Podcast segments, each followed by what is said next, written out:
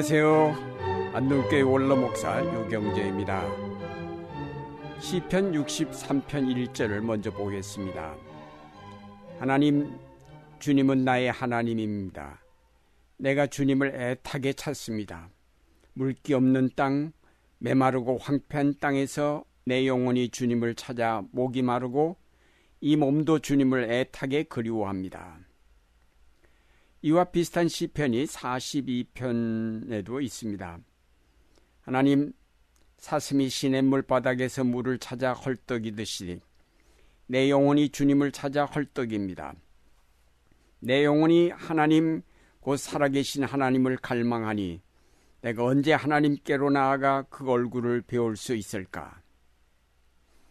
이 시인들은 영혼의 갈증을 느끼고 있는 사람들입니다. 그래서 하나님을 만나기를 간절히 원하였습니다. 하나님은 생수의 근원이시기 때문입니다. 이들은 하나님의 권능과 영광을 보기를 원하였습니다. 그의 인자하심을 체험하기를 원하였습니다. 그의 음성을 듣기를 원하였습니다. 하나님만이 치료해 주실 수 있는 영혼의 아픔을 안고 성전을 찾아 올라가 기도하기도 하고 혹은 밤중에 일어나 앉아 침상을 눈물로 적시며 기도하기도 하였습니다.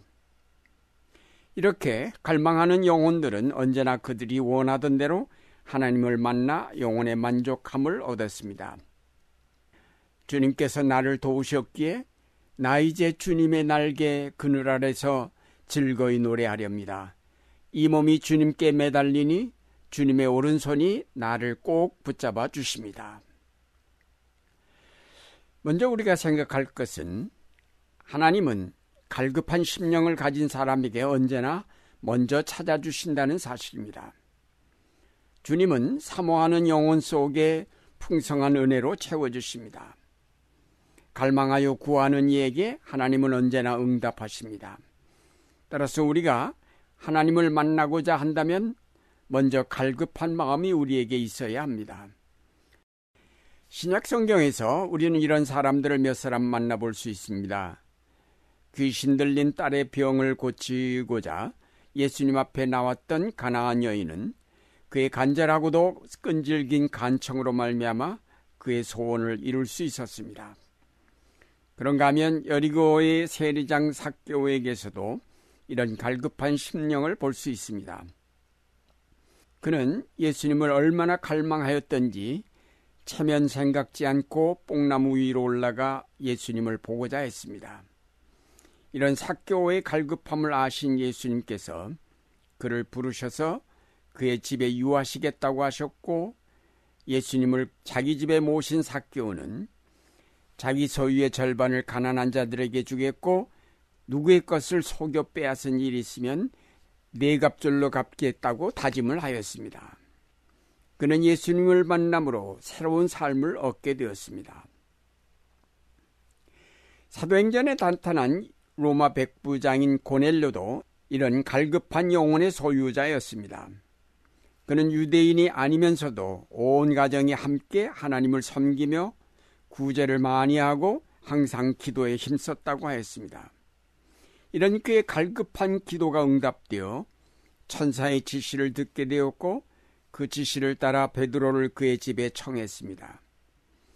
그를 통하여 예수 그리스도를 알고 믿게 되었으며 성령의 세례를 받게 되었습니다. 사도행전에서 이런 갈급한 심령의 소유자를 또 한 사람 만나게 되는데 에티오피아 국고의 책임을 맡은 네시입니다. 그는 바쁜 국사를 맡은 사람이면서도 며칠씩이나 걸리는 예루살렘까지 와서 성전 예배에 참석했습니다. 그리고 그는 당시로서는 흔치 않았던 성경 두루마리를 구하여 돌아가는 마차 안에서 열심히 읽었습니다. 이런 모든 것을 미뤄볼 때 그의 영혼이 얼마나 갈망하고 있었나를 알 수 있습니다. 하나님은 이런 영혼의 갈망을 아시고 그에게 빌립을 보내시어 예수 그리스도를 전하게 하셨고 내시는 즉시 기쁨으로 그리스도를 영접하고 빌립에게 세례를 받았습니다. 우리가 이들에게서 찾아볼 수 있는 것은 영혼의 갈망은 그들의 사회적 신분과 상관없이 누구에게나 있다는 사실입니다. 이들의 신분을 보면 가나안 여자, 세리장, 로마의 백부장, 그리고 한 나라의 재무장관이었습니다. 그러나 이렇게 천하고 혹은 높은 신분이 그들의 영혼의 갈망과는 아무 상관이 없었습니다. 고귀하고 높은 신분을 가진 사람들이나 멸시받는 가난한 사람들이나 똑같이 영혼의 갈망을 가지고 있다는 사실을 알게 됩니다.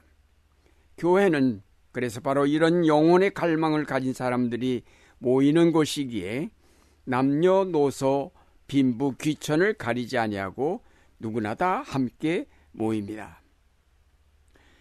오늘날 많은 사람이 영혼의 공헌을 느끼면서도 때로는 그들의 신분과 체면이나 그들이 가졌다고 생각하는 지식이나 재물 때문에 주저하고 망설이는 것을 종종 보게 됩니다. 그러다가 사랑하던 아들을 잃는다든지 하루아침에 권력의 자리에서 쫓겨난다든지 혹은 아꼈던 재산이 다 없어진다든지 아니면 병들어 고난당하게 될 때에 사람들은 비로소 하나님을 찾아 나오곤 합니다. 우리 인간은 육체와 더불어 정신과 영혼을 가지고 있는데 그 중에서도 영혼이야말로 우리의 인격 전체를 버텨주는 지주와 같다고 하겠습니다. 따라서 우리 영혼의 공허를 메꾸는 일은 시급한 일이요. 우리 인격 전체가 바로 세워지는 일입니다. 영혼이 건강하고 영혼이 충만할 때 비로소 우리의 육체도 건강할 수 있고 정신도 온전할 수 있습니다. 그러기에 영혼의 갈망은 채우는 일은 무엇보다도 중요하고 우선적일 수밖에 없습니다. 앞서 나온 사람들에게서 우리가 또 하나 찾을 수 있는 공통점은 저들이 열심으로 하나님을 찾았다는 사실입니다. 가나안 여인은 그의 소원이 이루어질 때까지 계속해서 예수님께 메어 달렸습니다. 사케오는 뽕나무 위에까지 올라갔습니다. 에티오피아 내시는 예루살렘까지 순례기를 행하였고 성경 두루마리를 구해 열심히 읽었습니다. 고넬료는 열심히 구제하고 열심히 기도하였다고 했습니다.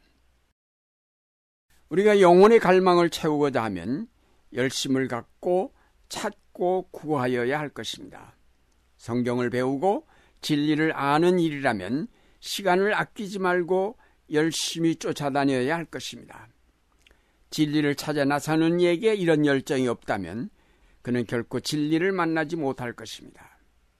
그러나 우리의 영혼의 갈망은 한순간에 다 채워지는 것은 아닙니다.